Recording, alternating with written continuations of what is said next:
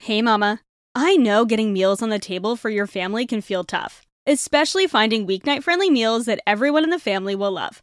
There's a good chance it's why you're here, at least I hope so. Helping moms take the stress out of feeding their family is my biggest passion. It's why I share with you here, and it's why I created the Healthy Mama Cooking Club.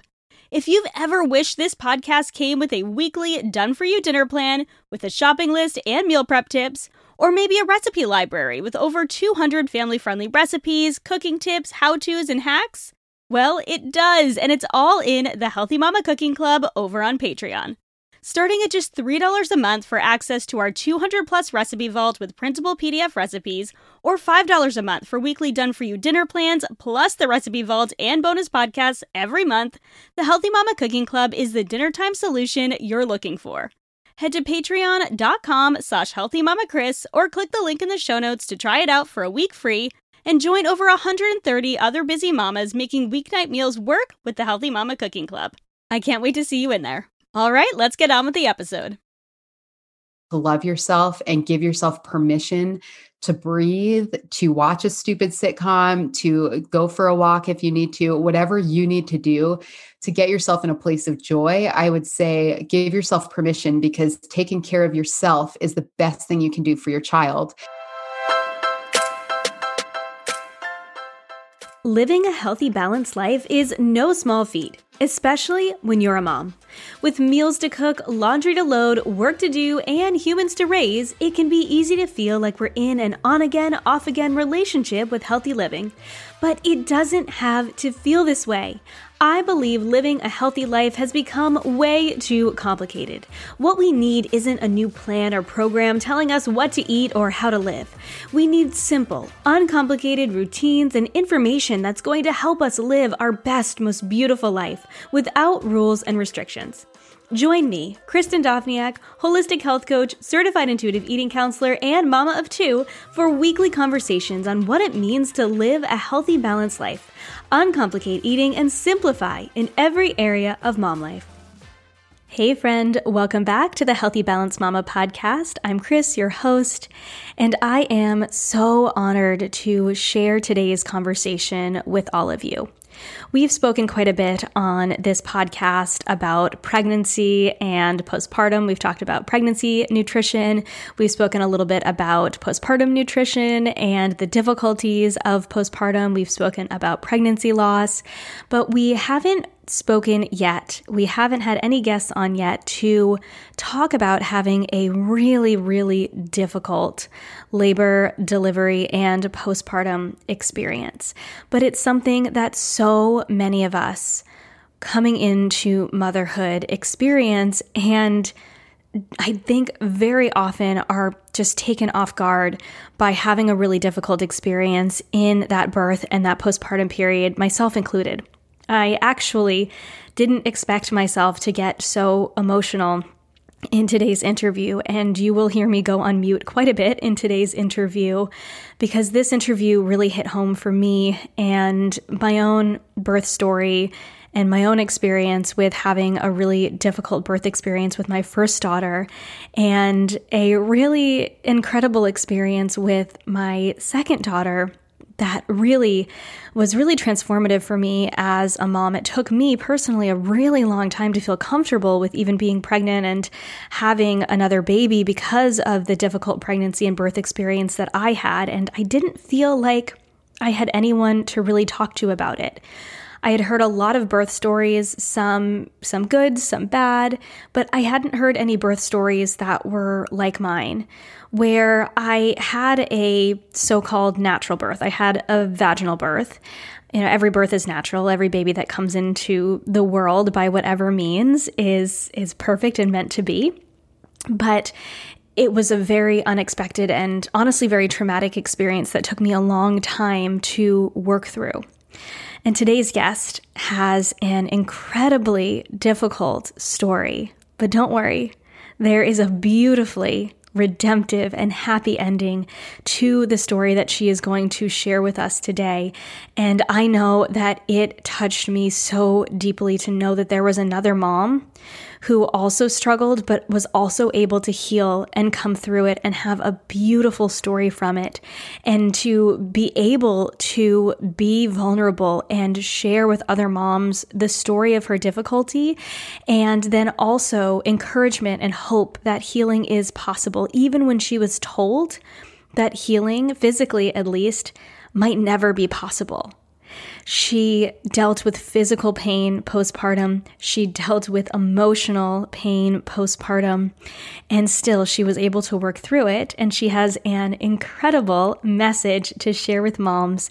And I won't totally spoil it, but I am so excited to introduce all of you to Kyriaki Birkeland. She's a mom of two boys, ages five and three. She's married to a wonderful man named Brant, and together they live with their dog Pickles in Utah. After suffering from many emotional and physical wounds with her firstborn, Kyriaki started looking for ways to love and support moms. Soon, her new book, Motherhood is Big Enough, was born. Today, Kyriaki shares her story. She shares her story of a difficult experience turned into a really beautiful one in which she encourages and inspires hope in other moms. And soon, she will also inspire that through her book as well. And we talk about that. And it's an incredibly unique book that um, I I never heard anything like it. And so I just I can't wait for you to hear her story. I cannot wait for you to experience Kyriaki and everything she has to bring to moms. As you might imagine, I do want to give a little bit of a trigger warning for any moms who might feel sensitive to hearing about a traumatic birth and delivery and postpartum experience, though there is a happy ending, and I think the message is of hope and healing. But I did want to just let you know that we are going to be discussing some, some difficult scenarios, but there is a happy ending in them all. So without further ado, I can't wait to have have you hear my conversation with Kyriaki. Welcome to the Healthy Balance Mama podcast, Kyriaki. I am so honored to have you come on and share your story with my listeners today. Oh, thank you for having me. I love what you're doing, and I love that you're really bringing light to balance in motherhood, which is so important. So, thank you for having me. I'm honored. Oh my gosh, I'm so excited to jump in. But before we jump in, I do love to start with a little icebreaker. So, my question for you today is what are you reading these days? Oh my gosh, I'm actually reading a book by Lisa Nichols called Abundance Now, and I'm mm. loving it. I'm listening to it because, you know, as a mom, it's hard to pick up a hard copy book, but her voice is soothing and she just talks about how to have abundance in your life today and not wait for it or wait for perfect circumstances. It's a beautiful book so far. Oh my gosh, I love that. Oh, I'm going to have to check that out. And I'm 100% and um, I'm an mm. Audible listener because yes. yeah, that that's how I get all of my reading done. I love it's it. It's beautiful. She's so beautiful. I love her. Mm-hmm. so I know that your mission is to love and to support moms in their unique motherhood journey, but your entrance into motherhood was uniquely difficult. And so that's something that I really I want to bring to light and I want to talk about today. So I would love if we jumped right in and started by having you share about your journey into motherhood because I know it wasn't easy. so I would love if you started by just kind of taking me through your pregnancy, any worries you might have had kind of going into it, and then kind of what ended up happening and your birth experience. Okay, so it might be a long story, but um, I love that you say any worries you had because I had every worry. I was like, the minute we got pregnant, um, I, I had every fear imaginable like can i do this and you know just what the body goes through and all that stuff and i remember my husband kind of trying to encourage me by saying, Women have done this for centuries. If they can do it, you can do it. And I was like, Yeah, but like that doesn't feel complete to me. You know, like everything my body's about to do, it, it just feels bigger than what you're saying. Um, and I, I just felt worried about it. And I think, um, yeah, that that was really hard for me and i had to deal with my fear early on um, but right away in the pregnancy two weeks in i had severe morning sickness all day every day um, it actually didn't let up till the baby came out nine months later so it was i had to quit my job i couldn't look at screens i was in bed all day every day i just i remember thinking i can't get through a day, let alone the next hour. I don't know how I'm going to do this. I couldn't think, I couldn't eat. And my husband was so sweet and supportive. He would come home and try to distract me by singing karaoke or um, taking me to the park and having me lay down on the grass instead of being in bed just to give me a different per- perspective, a different um, shift there. And he was really just trying to help me. Um, but every minute of every day was just excruciating. And um, so I got through it. Um, I went into labor and uh, I remember thinking, like, okay, we're at the finish line. We can do this. So I was just excited. I was like, okay, I've went through the pain. Let's do it. Let's get it over with. Let's rip the band-aid. And I went into my labor really wanting to have um, a natural birth. I had read all of the benefits about having a natural birth and all these things.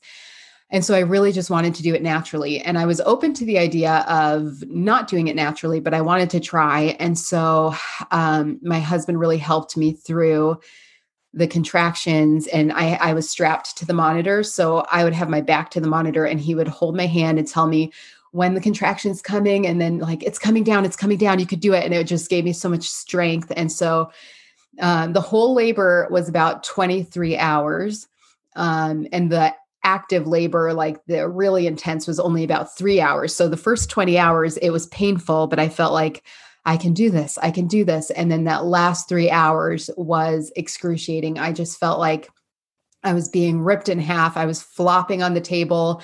Um, and I was like, okay, I, I was just kidding. Let's do the medicine. And they were like, you're dilated, honey. We got to get the baby out. And I was just like, I can't do this. I can't do this. And it was the worst pain of my life. And um, I might cry. And now I have been healed and I've had a lot of healing. So I don't just cry for me, but I cry for all the other moms who are struggling or who have gone through the pain or who have had emergency inductions or emergency C sections or who have pushed for 24 hours and then had to have a C section, you know, or whatever. It's just, my story has been restored, but I do feel like I still feel it for all the moms that are going through it now.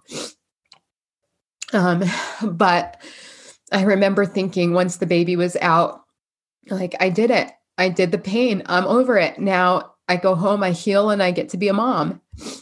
And that wasn't the case for me. So, right off the bat, when I brought the baby home, we had issues. I couldn't breastfeed. I worked around the clock with specialists and supplements and pumping and just trying to get milk. I, I wanted so desperately to feed my baby with my own milk, and I couldn't. And that really, really hurt. And um, I worked for about three months. I wasn't sleeping. I was hallucinating. I was completely out of my mind. I remember swaddling the baby, putting him in his crib, telling him goodnight, tiptoeing out, and then walk out to the living room to see my husband holding the baby and like, what's happening? Who, where am I? You know, like I was completely out of my mind. Um, and when I went in for my six week checkup, I found out I wasn't healing. Um, my body wasn't healing itself the way it was supposed to. And so it took a few visits and a lot of trial and error. But in one of the follow up visits, we found out that I had two very rare conditions, physical conditions called vaginismus and levator myalgia, which are just fancy terms that meant that I had severe muscle and nerve damage. So um, they thought even before my diagnosis, they thought, oh, maybe it, it's um, you have a lot of scar tissue. So they burned off the scar tissue with silver nitrate. And I almost passed out from the pain. I was, and they were like, wow, we know it's painful, but I couldn't breathe. I was in so much pain. And they were like, that's a little unusual, but it's okay. It'll heal. And then it's, I still wasn't healing. And so in one of the follow up visits, I was finally diagnosed and up until this point, I had dealt with so much pain that I just kind of figured, like, okay, pile it on. Like, how long is this going to take? Let's get on with it and heal. And my doctor looked at me, and I, I'll never forget this moment when she just looked at me and she was like, oh no, that's not how this works. If you're even going to have a chance of recovery, it's going to be a lot of hard work on your part. And she went on to detail all of the things I would need to do. And she told me many women don't even recover from these conditions. And she also told me that although it's very rare, it does happen. And it oftentimes these two conditions happen in like a sexual trauma where it's extreme pain and it's um, where it happens fast and you're not expecting it and it's extreme pain forcing the area and so she was like you know we can do internal physical therapy. There's medications there's specialists. So i walked out of that visit feeling this huge burden on my shoulders um of just like i can't do this. Like it's vulnerable enough to be in stirrups for over a year having somebody look at you let alone like being in pain and having to focus on this area. And i just called my husband crying and i said i can't i can't do it and he was like yes you can look at what you've already been through you can do this and so i let myself have a day of just pity party. like, I'm just going to cry, I'm going to mourn. And then I picked myself up and I started the work. And it was two years of physical therapy and medications, suppositories, specialists, doctor's visits, and so much pain that I couldn't walk. I couldn't bend. I couldn't wear pants for two years. Um, I couldn't have sex. It was completely off limits. I was in so much pain. And um, it was probably the hardest period of my life. But ultimately, what brought me healing was the birth of my second son, which I later found out was called a redemptive birth. And I can go into that later. But um, in that two years of becoming a mom, I felt like I got the postpartum lottery. I won the lottery because I had these two rare physical conditions but I was also struggling with postpartum depression, postpartum anxiety, and what I later found out was a part, uh, a sect of post traumatic stress disorder called um, traumatic birth, uh, to the point where it, everything having to do with pregnancy or babies would trigger me violently. So if I saw a pregnant woman walking down the street, I would feel morning sickness. I would feel panic.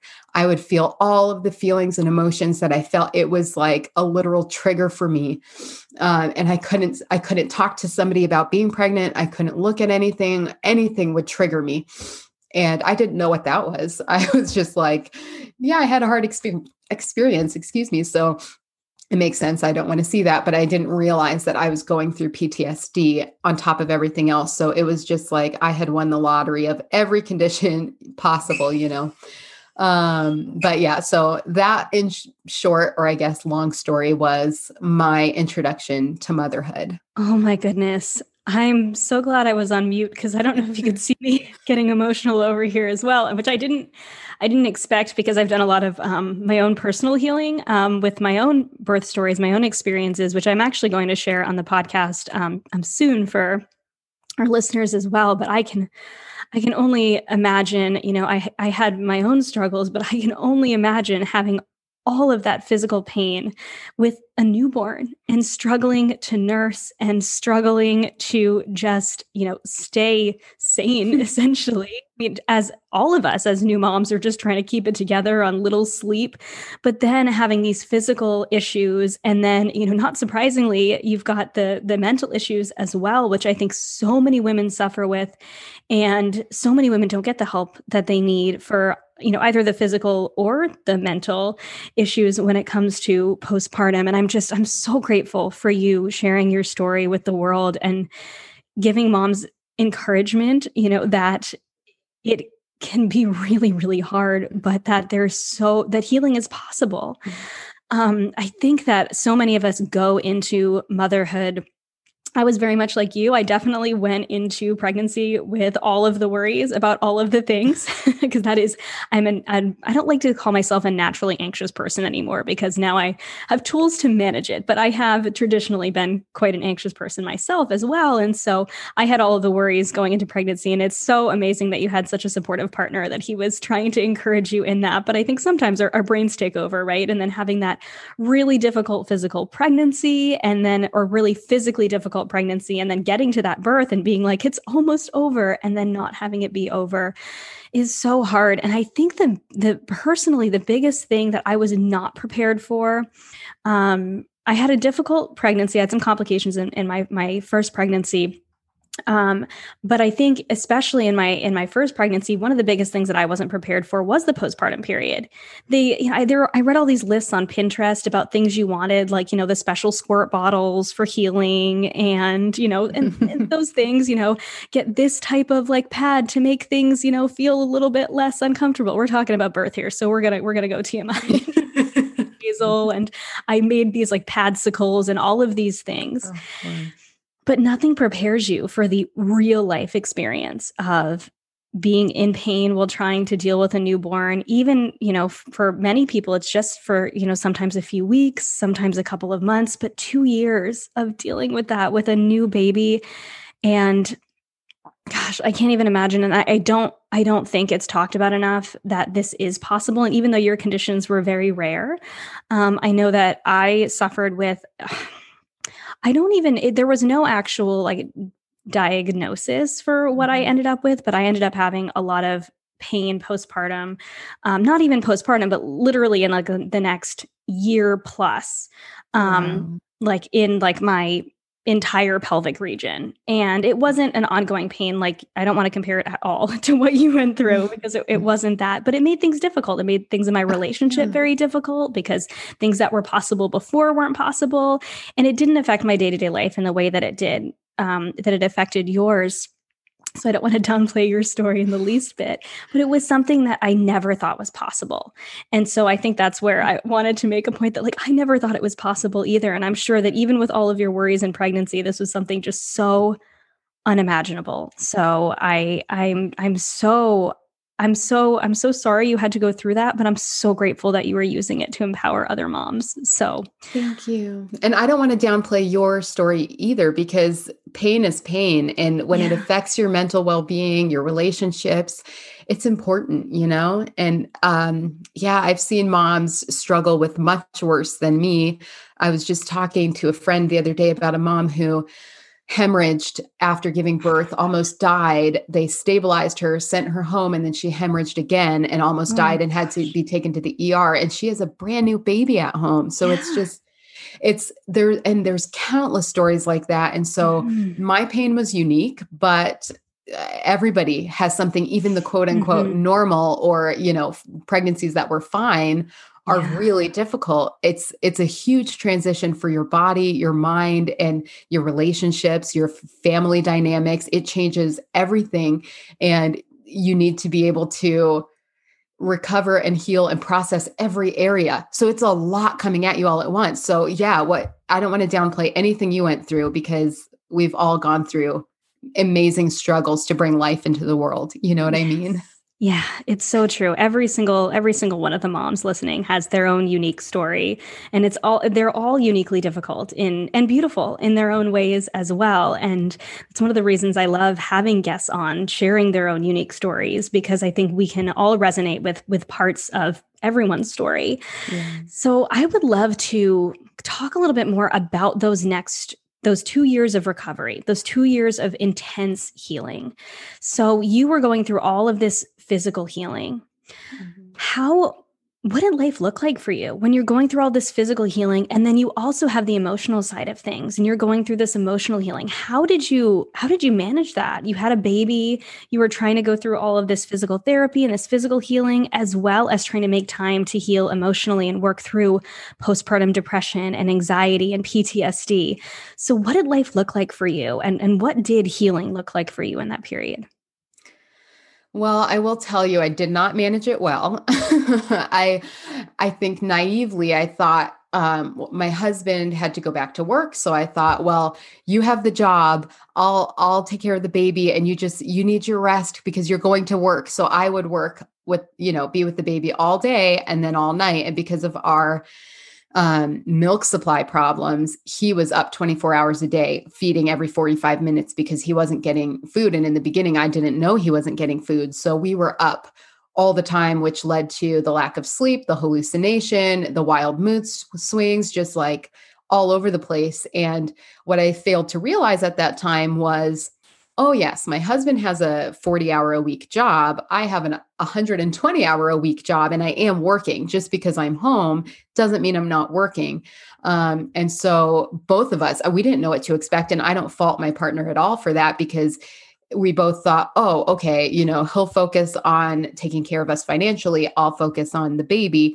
And it was, eh, we just didn't do it great in the beginning. I will give myself credit um, because I did try, day to day was really rough. It was, constant pumping, trying to feed, trying to do all the things you're supposed to do with a new baby with the tummy time and the reading and the just all the trying to be the best mom.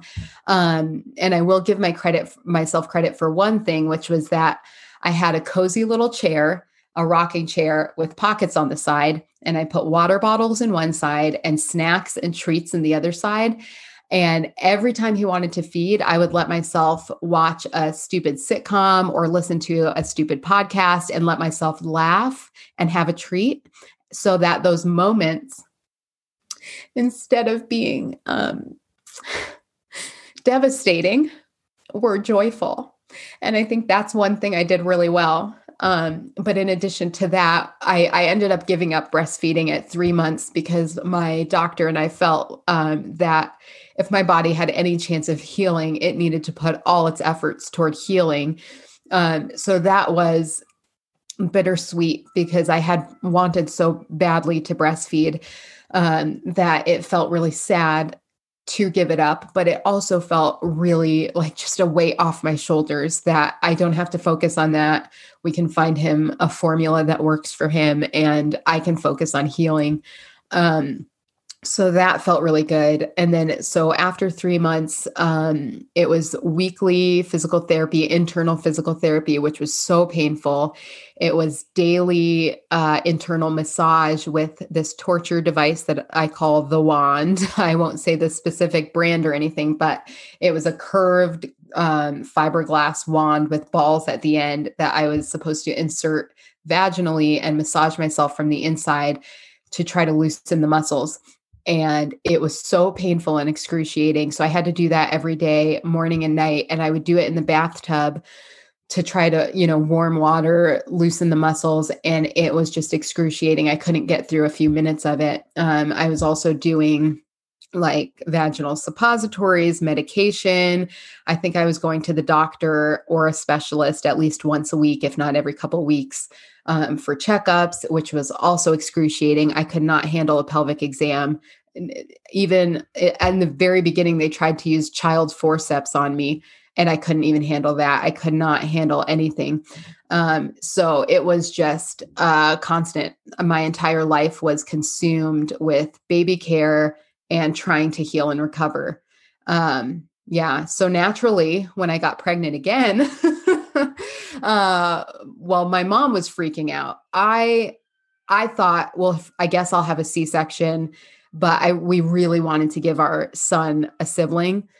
So I had fears, I had worries, um, but it was my mom who was really freaking out. And she, when I remember when I told her, I thought she'd be like, "Yay!" And she was. It looked like pure terror on her face. Like, can you do this?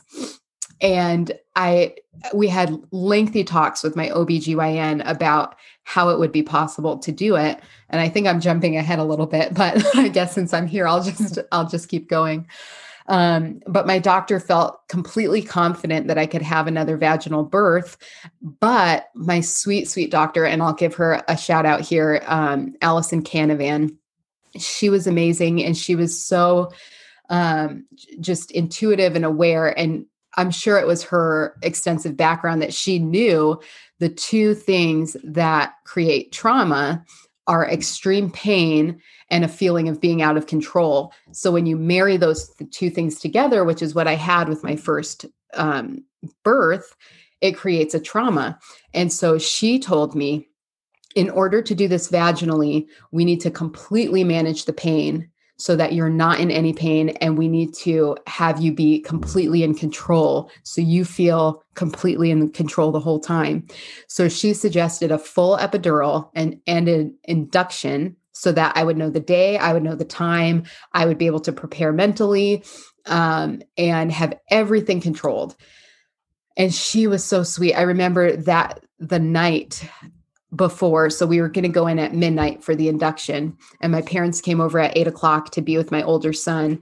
And my mom was like, Why don't you guys go get some rest? You're going to be up all night. You should try to get some sleep. And my husband was like, Yeah, that's a great idea. So he went right to sleep.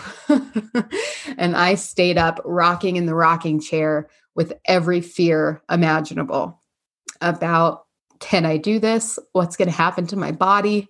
I'm not even healed from the first one. Um, and now I believe in God, and I just spent the night praying and and asking God to show me pictures that would empower me to get through this. And what I saw were pictures of my second son, pictures of him strong, pictures of him as a warrior, pictures of his life, and it gave me so much power that by the end of that night, I felt like not only empowered to go through it a second time, but I felt grateful that this amazing human being is coming into the world today and I get to be his mom. So by the time I got to the induction, my mindset had changed. And that doesn't mean the fear went away. I was still afraid, of course, but I just felt like I'm going to do this for him. I feel like I know him and I'm going to do this.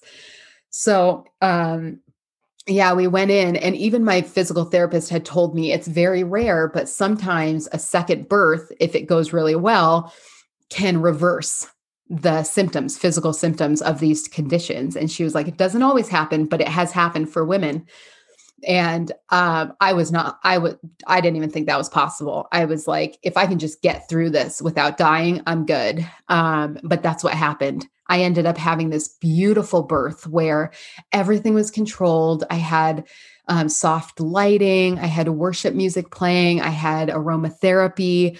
Um, my doctor even assigned the most gentle nurse. I can't remember her name, but I remember it meant sun, sunlight or light. And she was gentle and kind. And my doctor had also um, had the forethought again, she's so awesome to have the nurse massage my pelvic floor with oil. And I remember her saying, like, copious amounts copious liberal liberal pour it on like she wanted so much oil to like stretch and strengthen and so the birth ended up being so easy, so beautiful, so full of joy that um, not only was the experience, even when I think about it now, so joyful, but it was like instantly I could tell something was different. And I went back to my physical therapist. Um, and she, well, first I went for my six week checkup and she did the exam and I didn't have any pain. And she was like, Kyriaki, you're healed. And I was like, yeah, yeah, yeah, maybe. And then she was like, well, we'll go see your physical therapist just to be sure. My physical therapist checked me and was like, Kyriaki, you're healed. And so that's how, through this redemptive birth, which I later found out that it is a term and it has happened. And there was a study done on redemptive birth, and that's what I had. So it was through that redemptive birth that I uh, fully physically healed. And then through a lot more internal um, emotional work that I, a couple years later, healed emotionally and mentally also. So that's my whole story. Oh my gosh, it's so so incredible and I'm over here trying to hold it together because I'm just you're such a beautiful storyteller and so like I can imagine this whole experience and how incredible it must have been to have such a different experience and I'm over here like, you know, cheering on your doctor from afar. Right? Oh. What an incredible suggestion to make it as pain-free and as in control as possible so that you felt comfortable. You were still in pain at this time when you were oh yeah. oh my gosh. Oh yeah. It's so difficult to go into something that you know is going to be uncomfortable to say the least really painful and and already be in pain and walking into it after having the experience that you had before it's it's so incredibly brave but also i i understand the fear and uh, it's so it's so beautiful the experience that you had the night before just you know imagining your son and that experience you were able to have. And i it's so incredible. The the human body is so incredible. And i think um i did a little bit of training to become a doula. That was something that i thought that i would i would like to do because i find birth and and the whole experience so fascinating. Uh, it wasn't my path in life, but or maybe maybe one day. You never know. You never um, know. But I find it I find it so fascinating, and the female body is just so incredible. And how incredible is it that a second birth took you to a place of healing physically first that you never could have imagined. I just right. think that it's so so cool and so incredible. So it was, yeah. What did it look like then I want to I want to keep bringing it to, you know, from the physical side to the emotional side of things. How was your postpartum experience with your second son? Now you also have another child, which I know having two kids myself is just a complete like change completely changes the game because you have another human to take care of. Mm-hmm. Plus you're also healing postpartum, plus you have a newborn. What was your postpartum experience like with your second son, physically, emotionally? What did that look like? First of all, it was a joy. Like everything was completely different. Um, I was mentally in a better place to care for him. Physically, I was in a better place to care for two. Um, the one thing that I did have postpartum with my second was postpartum anxiety, which was so high and just uh, I would like get panic attacks and just have all of this anxiety.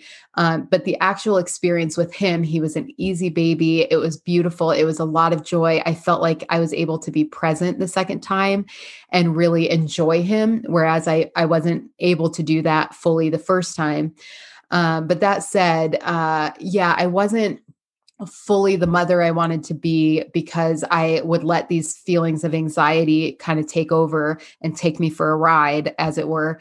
Um, and I remember, you know, I would have these bursts of like when the anxiety takes over, I would yell at my older son, or, you know, I would just behave in a way that just felt yucky to me. Like, and I, through a lot of um, reflection and introspection, I had to ask myself, like, is this the mom I want to be? Do I want to be the mom that snaps at my kids or yells at them or, you know? And I thought, like, I don't want to be that way. And so I had to ask myself a lot of tough questions and I had to choose my response ahead of time and say, um, I don't care what I'm feeling. I'm going to respond in love and with kindness and with patience.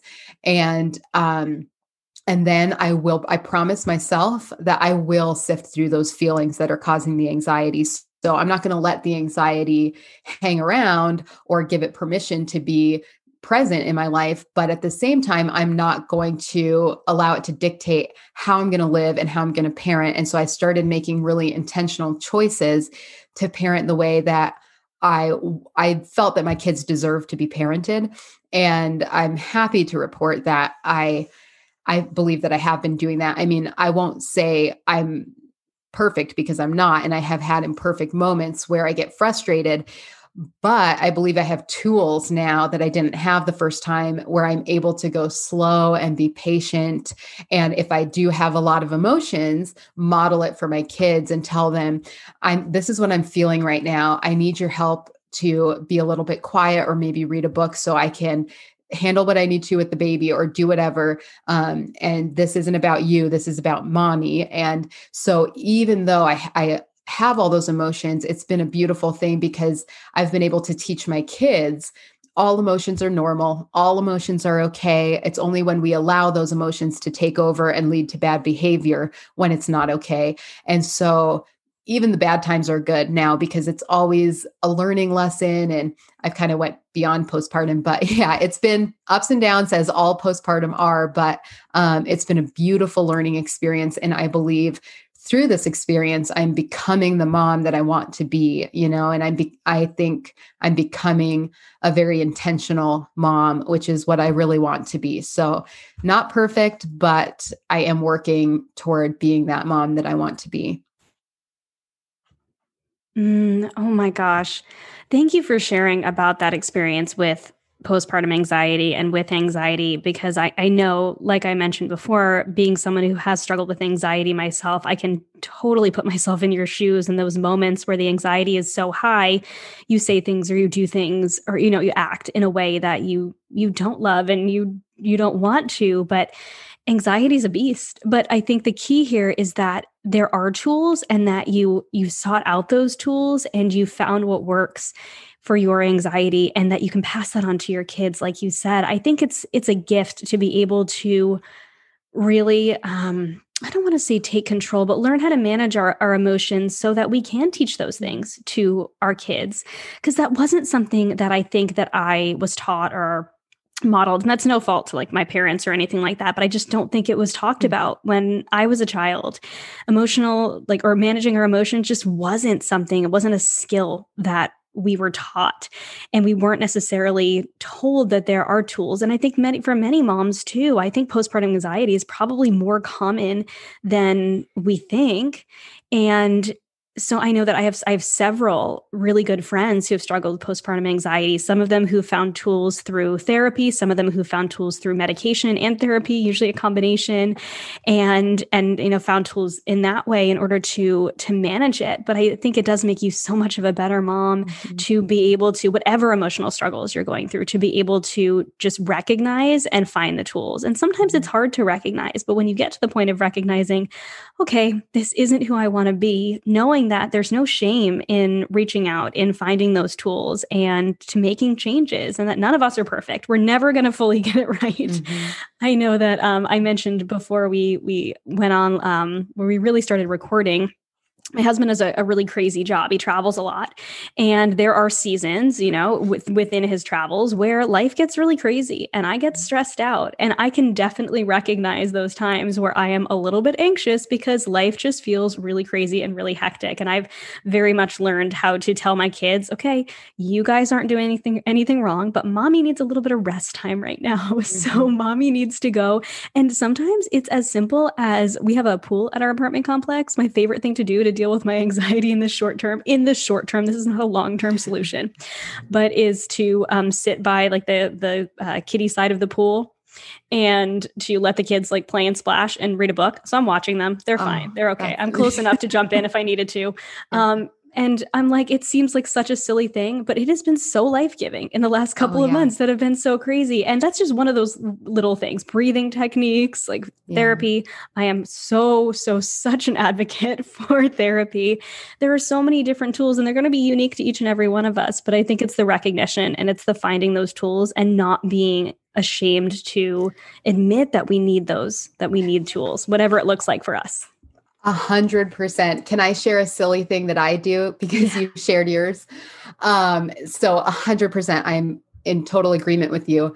One of the things I do, and I found um, just in self care in general, I found that it's so important because you can't parent the way you want to, and you can't be intentional if you're not in a good place.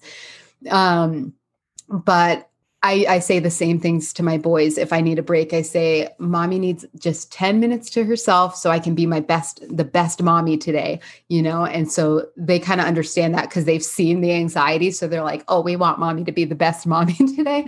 But um, a break once a day is not enough. You know, like in order to look at this thing as a marathon and not a sprint, I need to basically budget in several tiny breaks throughout the day so I can go and go and go.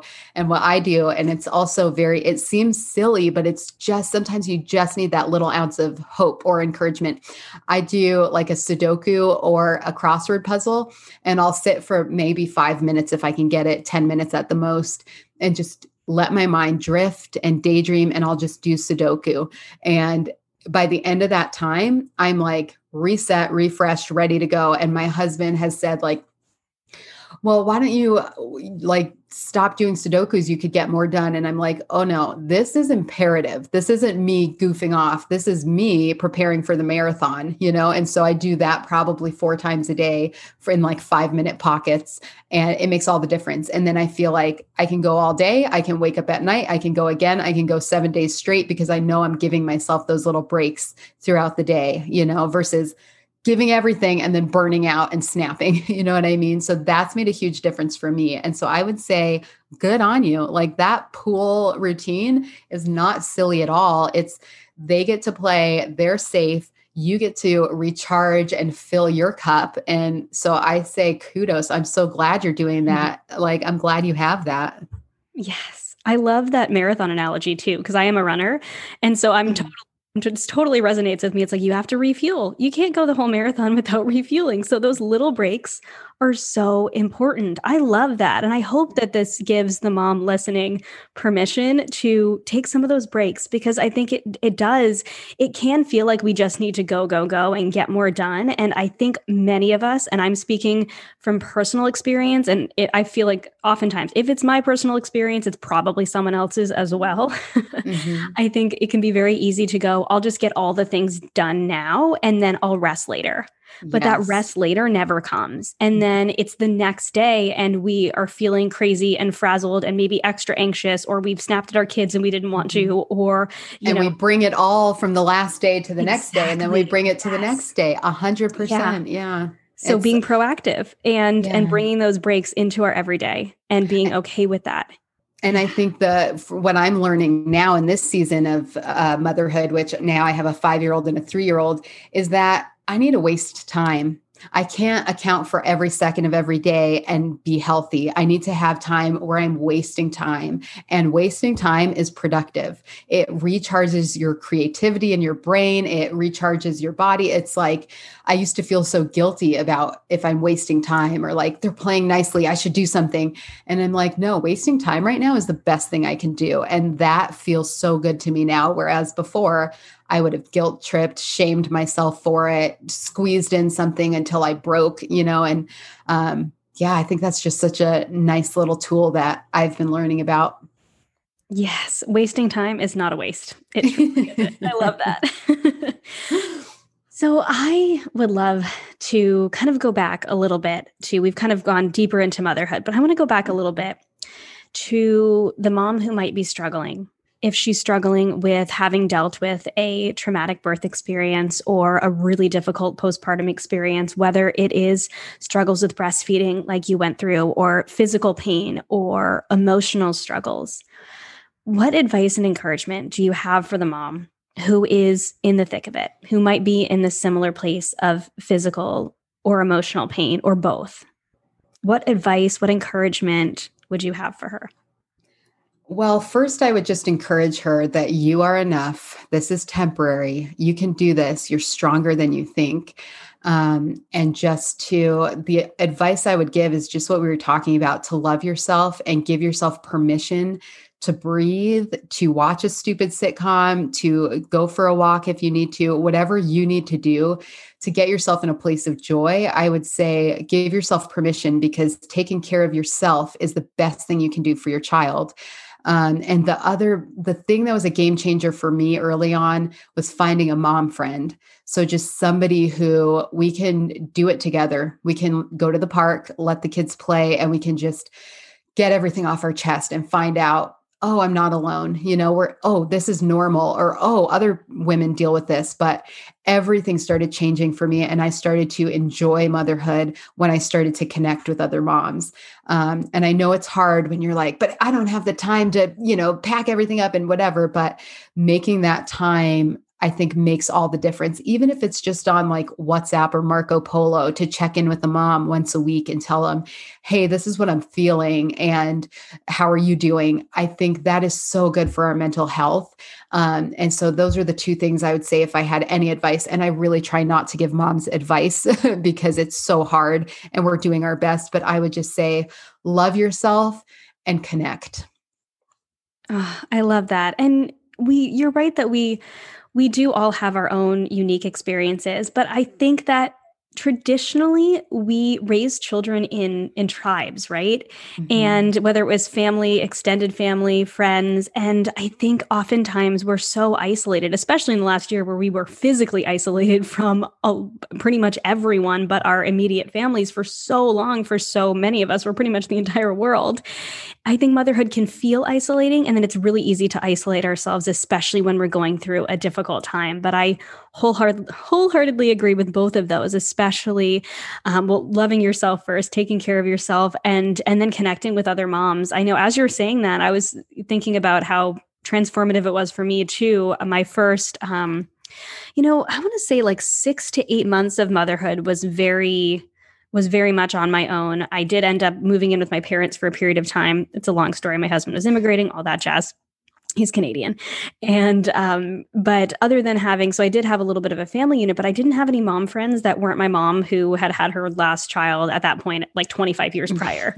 So I mean, and my my mom's given me incredible advice and encouragement over the years, but um having those moms like having moms that i could connect with i joined a mom um, like fitness group that i would that would meet and i think we would meet like twice a week and I would we would do these workouts and then we would all sit together after at the playground so the kids could play exactly like you're talking about mm-hmm. and actually being able to to be in com- in community with other moms when we we lived in Canada at the the first 5 months of my oldest daughter's life and there we had no friends who had kids no no one close by and mm-hmm. so I was totally alone until until we moved back to or until at least I moved back to the US and then my husband came later and then I it was probably 8 or 9 months she was 8 or 9 months before I actually had my first like like real mom friend. And it really mm-hmm. does make a difference. And mm-hmm. like you said, even if it is on Marco Polo to catch up or joining a Zoom group or or something mm-hmm. like that, just, you know, we do um in the Healthy Balance Mamas Facebook community. We don't do it on Facebook, we do it on Zoom, but we have a book club. And so we'll pick um, a book every you know well it's usually about every month kind of during the school year time we pause in the summertime and we meet and we chat about the book. And some moms have like haven't even read the book because they're like i didn't have time. It's like you know what? That's cool. Just come on. Just chat about it with us and just be in community with other moms. And you know some moms make it every time and some moms make it every once in a while but it's just a way to connect. And i love any way to connect. So i really really love that. And i think that i think we're allowed to give each other advice because the mom can choose to take it or leave it right? I think yes. it's about encouragement. It's about encouraging yeah. each other yeah. Perfect. Yeah. So, all of this, okay, this traumatic birth situation that you ended up finding yourself in postpartum, that you ended up finding yourself in, this painful and physically and emotionally painful couple of years that you went through, and then this redemptive birth experience, ultimate healing, inspired you to write a children's book but a children's book for moms, which I think is such a cool concept. When I read that, I was like, wait, what? that is so cool. So I would love for you to just share with us how this book came to be and who it's for. Thank you so much for saying that. So, yeah, when I crawled out of my proverbial black hole, I just started to see it started with one mom friend that I saw was suicidal and isolated and out of her mind. And I took her for a walk and I rallied all the moms I knew, like, this mom needs support. And then I saw another mom and another mom and another mom. And I started to realize, oh, we are all struggling, even if it's quote unquote easy. It's never easy and I was like, it broke my heart. And I wanted to find a way to help. But being a mom, I know you're busy. Sometimes you are isolated or you have to be isolated. And I thought, how can I meet these moms where they are? How can I go into the private place and give them encouragement where they are? Because a lot of times we suffer in silence. A lot of times there's a stigma, or you want to be seen as a strong mom or the perfect mom, or, you know, you present yourself to the world is how you want to be seen. But when you're in those private moments with just you and your baby, that's when you need it. That's when you need the encouragement and the hope. And like we were talking about with the Sudokus or sitting by the pool, sometimes you just need an ounce, just an ounce of hope to get you through the next hour or the next day. And so I thought if I could write a book for moms, I could be there with them in that precious moment, um, in that intimate moment um, when they are taking care of their baby. I also thought, you know, time is such a huge component for moms that there's all these things that you're supposed to be doing with your baby, with the tummy time and the feedings and the nap times and the play times and all this stuff that it's like, well, when do I have time to sit and encourage myself? And I thought, well, the babies, they don't start to understand words for months and months but you're encouraged to be reading to them every day all the time and it doesn't matter what you're reading to them but those um, words and, and the pictures are giving them uh, cognitive development social development language skills and helping their brain development. So i thought in this time when we are supposed to be reading to our babies around the clock what if what we were reading fed our souls and gave back to us. So I wrote this really cute children's book, and the pictures and the words are very simple and bold to help with the baby's developing eyesight and brain development. But the message is just for mom. And it's just a very simple, small story. It's called Motherhood is Big Enough. And every page gives a little bit of encouragement, like, my hair can wait motherhood is big enough the dishes can wait motherhood is big enough and it's just a story to encourage moms that right now you're enough and motherhood is enough and if you don't get to that chore okay that's fine because you are doing a huge job and it just reminds you that okay, this is temporary. This is on the back burner. Right now, I can focus on motherhood, and that's enough. And I remember one mom telling me when she was a new mom, before I ever had kids, I just don't feel like I'm doing anything. I feel like, you know, because you're at home all the time or whatever, or you're used to being productive or being out in the world and just being able to sit and say, I'm enough and this is enough for right now. The world is going to come back. Your your skills your new friendships so everything is going to start coming back. But right now this is enough and so we wrote this book and i my goal is to get it into as many hands of struggling moms or new moms as i possibly can. Um, it's a small thing but sometimes the small things can be so big. And so that's my heart and i just want to be there in those intimate moments with moms to love them, support them, encourage them with just a gentle encouragement, not uh you know anything of like this is what you should be doing or this is how you should love yourself or self-care you know because even those things can stress us out when people tell you to relax or people tell you okay i'm going to give you a break go rest and you're like uh uh gotta rest gotta rest it's like even those things can be too much. And so this book is just a simple way to love moms and give them a sigh of relief and just a deep breath in some of those chaotic moments um, while still allowing them to bond with their baby and not take any time away from all of the baby duty that they do every day. Oh my gosh, I love that so much and I love that you thought of everything. Like it's it's for the babies as much as as it is for the moms and it's for the moms as much as it is for the babies. And I love that it's it's simple but it's powerfully encouraging. And it it you know kind of takes us back full circle in the beginning of the conversation when you were talking about being postpartum with your first son and feeling like you know your husband's going to go off to work because he's doing the work but you're actually at home doing you know quadruple the quadruple the amount of work that he's doing at his 9 to 5 job taking care of this tiny human. And i don't think that moms are given i think we're given credit from other people and you're like oh your motherhood it's the hardest job in the world. You're doing it and i think we we hear that but we don't often internalize that and i think we need that encouragement and so i, I want to get a copy of of your book for like literally every new mom because Yay. they need it they really do and i know that i needed that when i was trying to do all of the things with my my essentially newborn i started my business actually when my daughter was five months wow. old oh and gosh. i'm thinking back to it going what was I thinking? I was, I immediately stressed myself out because I was mm-hmm. just, we were just getting past the really difficult newborn stage. And we also had struggles with nursing and things like that. And mm-hmm. so um, she was sick when she was really young. And then she, you know, so we had so many, so many struggles those first few months. It was like, as soon as we were out of that, I was like, I'm going to start a business and I'm going to just add a whole bunch of other stuff onto our plate. And I think as moms, we can multitask in an incredible way and we can do so many things but and we do such an incredible job but we need to remember and be reminded just like you said that just being a mom is enough motherhood is big enough that it's okay mm-hmm. if we let some of those things go we don't mm-hmm. take on another thing that it's okay that we're doing the most important job and that we are constantly reminded of that not just told like oh you're doing good but really really encouraging and being encouraged in that. And i love that. It's it's a children's book or it's a book for babies in that as well. I just think it's so cool. It's such a cool concept. I know i told you in the email that i sent you um, when you when you reached out i was like this is i don't know if i said this is so cool but that's what i wanted to say. It really stood out to me because I've, I've never heard of anything like this before. It's so unique and so needed. And so i'm i'm so i'm so grateful for you bringing this to the world.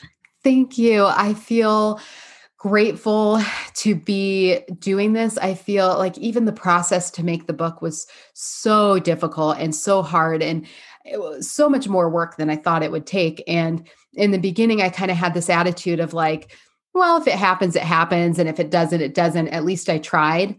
But as I put the book out there, the response was so overwhelming where moms were coming up to me and sharing their stories and saying, Me too, or this is what happened to me, or this is how I struggled. And I was, I was blown away because it was strangers on the street where I would have moments of intimacy and vulnerability that they said, I just watched your video and I'm in tears. But it was also members of my family coming forward saying, This is what I struggled with that I had no idea. And this overwhelming response of women coming forward that gave me such a resolve that, oh, this isn't an option. I have to make this book. I have to get it done for these women and not just for them, but for future generations of women who are going to go through this. And so it just really gave me this drive to not only get the book made, but get it out there to as many moms as possible. And my dream is to, um, give back a portion of the proceeds to maternal mental health and i don't know what that's going to look like this book is still very new but i'm i'm working that out because i want to this whole endeavor has been a way to love moms but also um, support them in practical ways. Like this book is a tangible thing that they can hold on to, that they can hug their baby, read the book, and have just a moment of like, it's going to be okay. And so I'm looking for other practical ways to really give back to moms in a way that's actually going to support them and love them. Um, you know what I mean? So yeah, that's um, it's been my heart, and I have enjoyed every moment, every tear shared with another mom, every story that's been told to me.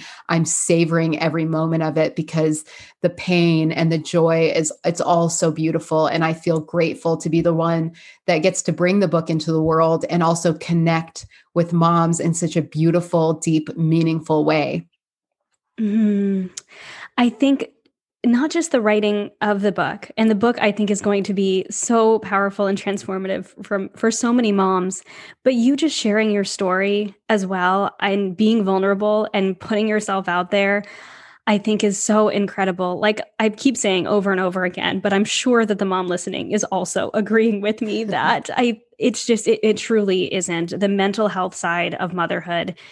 It's not the reality of it, I don't think is talked about enough. I think it's talked yeah. about in a high level. Like if you're struggling, seek out help, but tangibly, it is harder.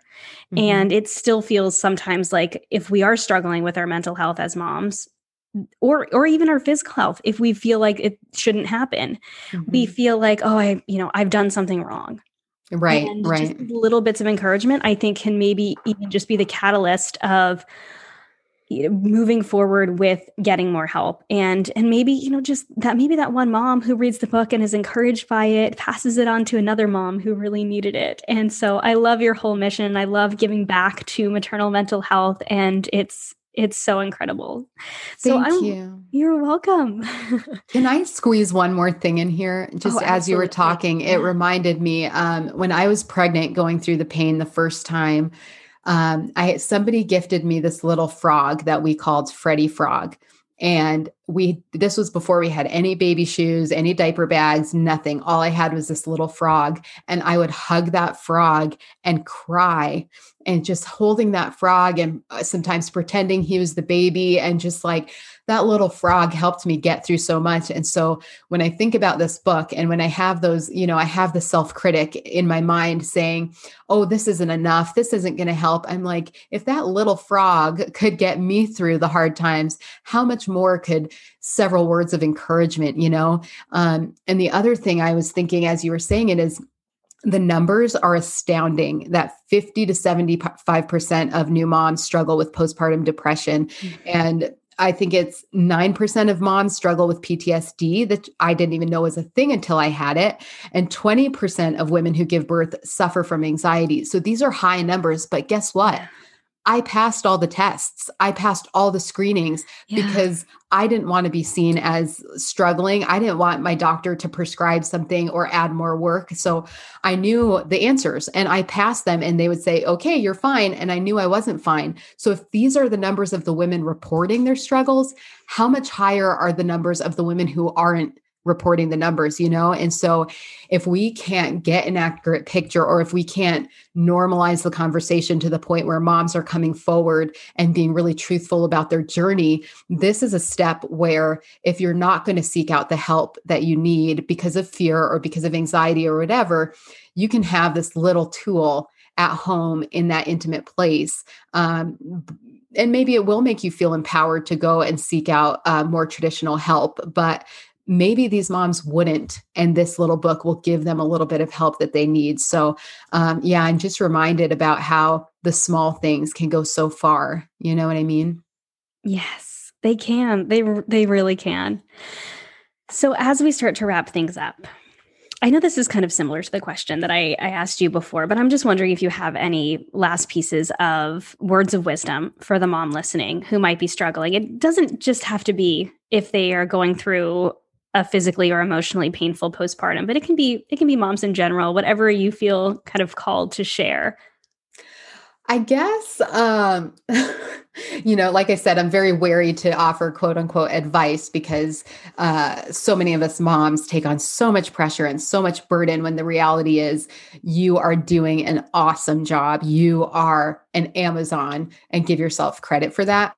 Um but i would say have a piece of chocolate put on some makeup, like feel good about yourself and enjoy today. Whatever gives you joy, go do it. You know, like if it's going to the movies, and I know we're coming out of a pandemic, so maybe not yet, but like bring your baby and go to the movies. You know what I mean? Just like give yourself a little bit of joy today and um, just know that you are loved, you're enough, and you are so beautiful.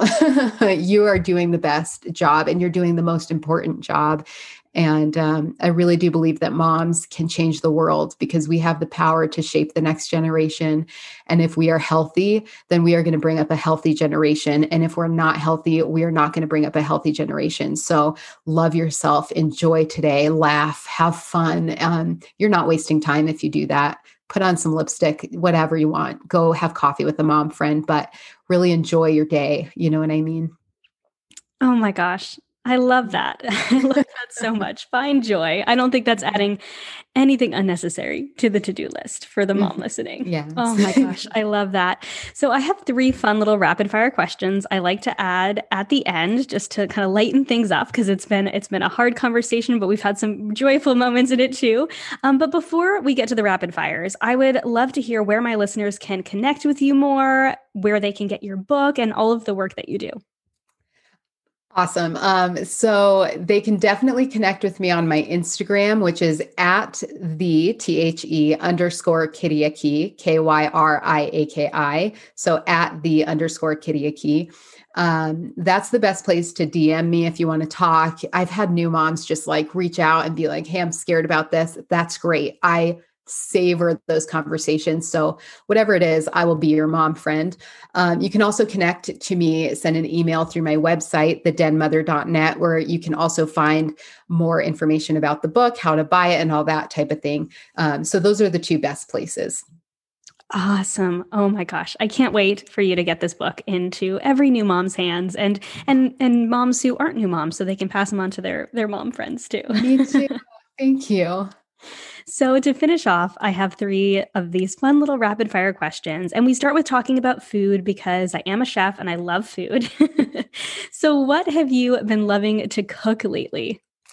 Oh my gosh. Okay. So there is this, it's a lemon tahini Mediterranean bowl mm. that is to die for. It's actually on my Instagram. If you scroll, I, I have several recipes on my Instagram, and that one is my by all time favorite. So whenever guests come, I make that for them. But it's quinoa, like a, a turmeric Mediterranean quinoa with uh, roasted sweet potatoes and crispy chickpeas, and this um, sauteed kale that you massage with lemon and oil and drizzle, uh, sprinkle with salt, and then you top it with this creamy lemon tahini. Oh, it's mind blowing. So, yes, that is my number one favorite thing to cook right now. Oh my gosh, that sounds so good. I love all of those things you just mentioned. It's so good. I love tahini sauce. I could drink tahini sauce. So yeah, it's delicious. So good. Oh, oh my gosh. So, so that's even loving to cook. What have you been loving to eat lately? Hmm. Well, this isn't really uh, something to eat, but to drink. Um, I will say this is one of the little breaks I get and the little ways I love myself is I make myself an iced chai every morning mm. with soy milk. And it's so good. Right now I'm doing a salted caramel chai that oh, I I I steep. My husband actually got me this like uh, steeper iced chai thing for my birthday that I'm using every day. So it's just an iced chai that I put a little drop of stevia and some soy milk and I sip it outside on the patio while I do a Sudoku and it's it's like heaven. Oh, it's my favorite. Oh my gosh, that sounds so good. Oh, I need to know about this steeper things. I actually gave up coffee earlier this year because it was triggering my anxiety. And I finally admitted yes. that it wasn't good for me. And so I can do a little bit of caffeine with tea. And so I do chai or matcha. And so, yeah. and I love chai. So that sounds amazing. So I want one of those right now. I'm going to text you that picture because it's oh amazing. And I, I'm like you, I can't do coffee. It makes me jittery and it's too yes. much. But tea is like just enough caffeine. And when you make it, because I know some moms that are like, oh, I hate tea. And I'm like, okay, make it this way and you will love it. It's so good. Oh my gosh, yes. I I definitely I definitely okay. would love I'll text you that. the picture. Yeah, Perfect. It's so good. Thank you. sure. And so my my final question that I have for you today because this is the Healthy Balanced Mama podcast and we like to celebrate balance in every area in every season. What does balance look like to you in this season? I love that question so much. Um, I know people have different uh, opinions on balance. Some say balance doesn't exist, you know, um, but for me, balance looks. Uh, well, I'll start by talking about everything I do, which is motherhood, being a wife, taking care of the house. I'm an actor, so I'm auditioning several times a day and acting. Um, and then my book, selling and um, writing and working out those types of business details too. So I have these kind of five areas of my life. And what I tell myself is, um, a like we talked about I, I build in those breaks where i can have just me time throughout the day um, and then i tell myself that all of it feeds together so if I'm really heavy on this area, it doesn't mean I'm detracting from another area. It means that I'm building the whole thing. So if one area is pretty busy, I let the others slide for a minute. And then if that area is slow, I say, okay, now I can focus on this area. Um, so for me, family comes first. My boys are my greatest joy and my highest priority. And then after that, it's just um, a little bit of a juggling game. So when this needs my attention, I give it to that and I don't guilt myself or shame myself for letting another area slide. When the other area needs attention, I put it toward that. If I have a lot of auditions, okay, guess what? The book is going to go on the shelf for a minute, you know? And so just allowing myself without guilt or shame to jump between them and allowing myself to have joy in it rather than getting overwhelmed, saying, Oh, thank God I have this thing I can focus on because otherwise I would stress out about the fact that I don't have auditions today, you know? So it's like I can focus on this now. Oh, got an audition. I get to enjoy it, you know? So I guess I would just say um, jumping from putting on each hat, you know, and jumping from plate to plate with joy and not with shame or guilt is how I feel the most balanced and the most whole. Mm, I love that. There's so much intention in that, in going, this is what I'm going to focus on right now, and I can let the other things go. And I love that. I always say that balance isn't a destination, or my opinion is that balance isn't a destination. It's not like we f- discover balance and then we're there. It's mm-hmm. it's changing in every season, and that's why I love this question. I love hearing that, and I, I think it. that's such an incredible answer and such a perfect place to to end things today. But I bet I could keep talking to you. so I know. So I was feeling like I could be your best friend. We could talk forever. It's yes, so fun. Over a chai. oh, yes. I would love to make you a chai sometime. oh my gosh, I would love that. This was this was so incredible. Such an incredible conversation. You're a beautiful storyteller, and I'm just I'm so grateful. Like I've said so many times for you sharing your story for moms, encouraging them, and this book that you are bringing into the world to kind of like your new baby, right? Bringing into the world to help encourage other moms. So I appreciate you. I'm grateful for you, and I'm grateful you took time out of your day to share with me about all of it. Oh, thank you. I am so grateful to be here and just to be a part of your community. So thank you for having me. Absolutely. Thank you so much. Thank you so much for listening to this episode of the Healthy Balance Mama podcast. If you loved it, would you take a screenshot and share it with a friend over on Instagram and tag me in it? It helps me so much to know what you love and are taking away from each episode. If you really loved it, would you hop over to iTunes and give me a star rating and review?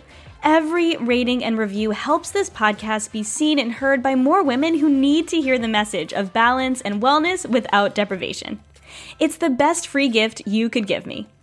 And as a reminder, the information and opinions on this podcast are meant for education and inspiration only and are not to be taken as medical advice, diagnosis, or treatment. Please consult with a trusted practitioner before making any changes. Have a beautiful day, friend, and I'll see you in the next episode.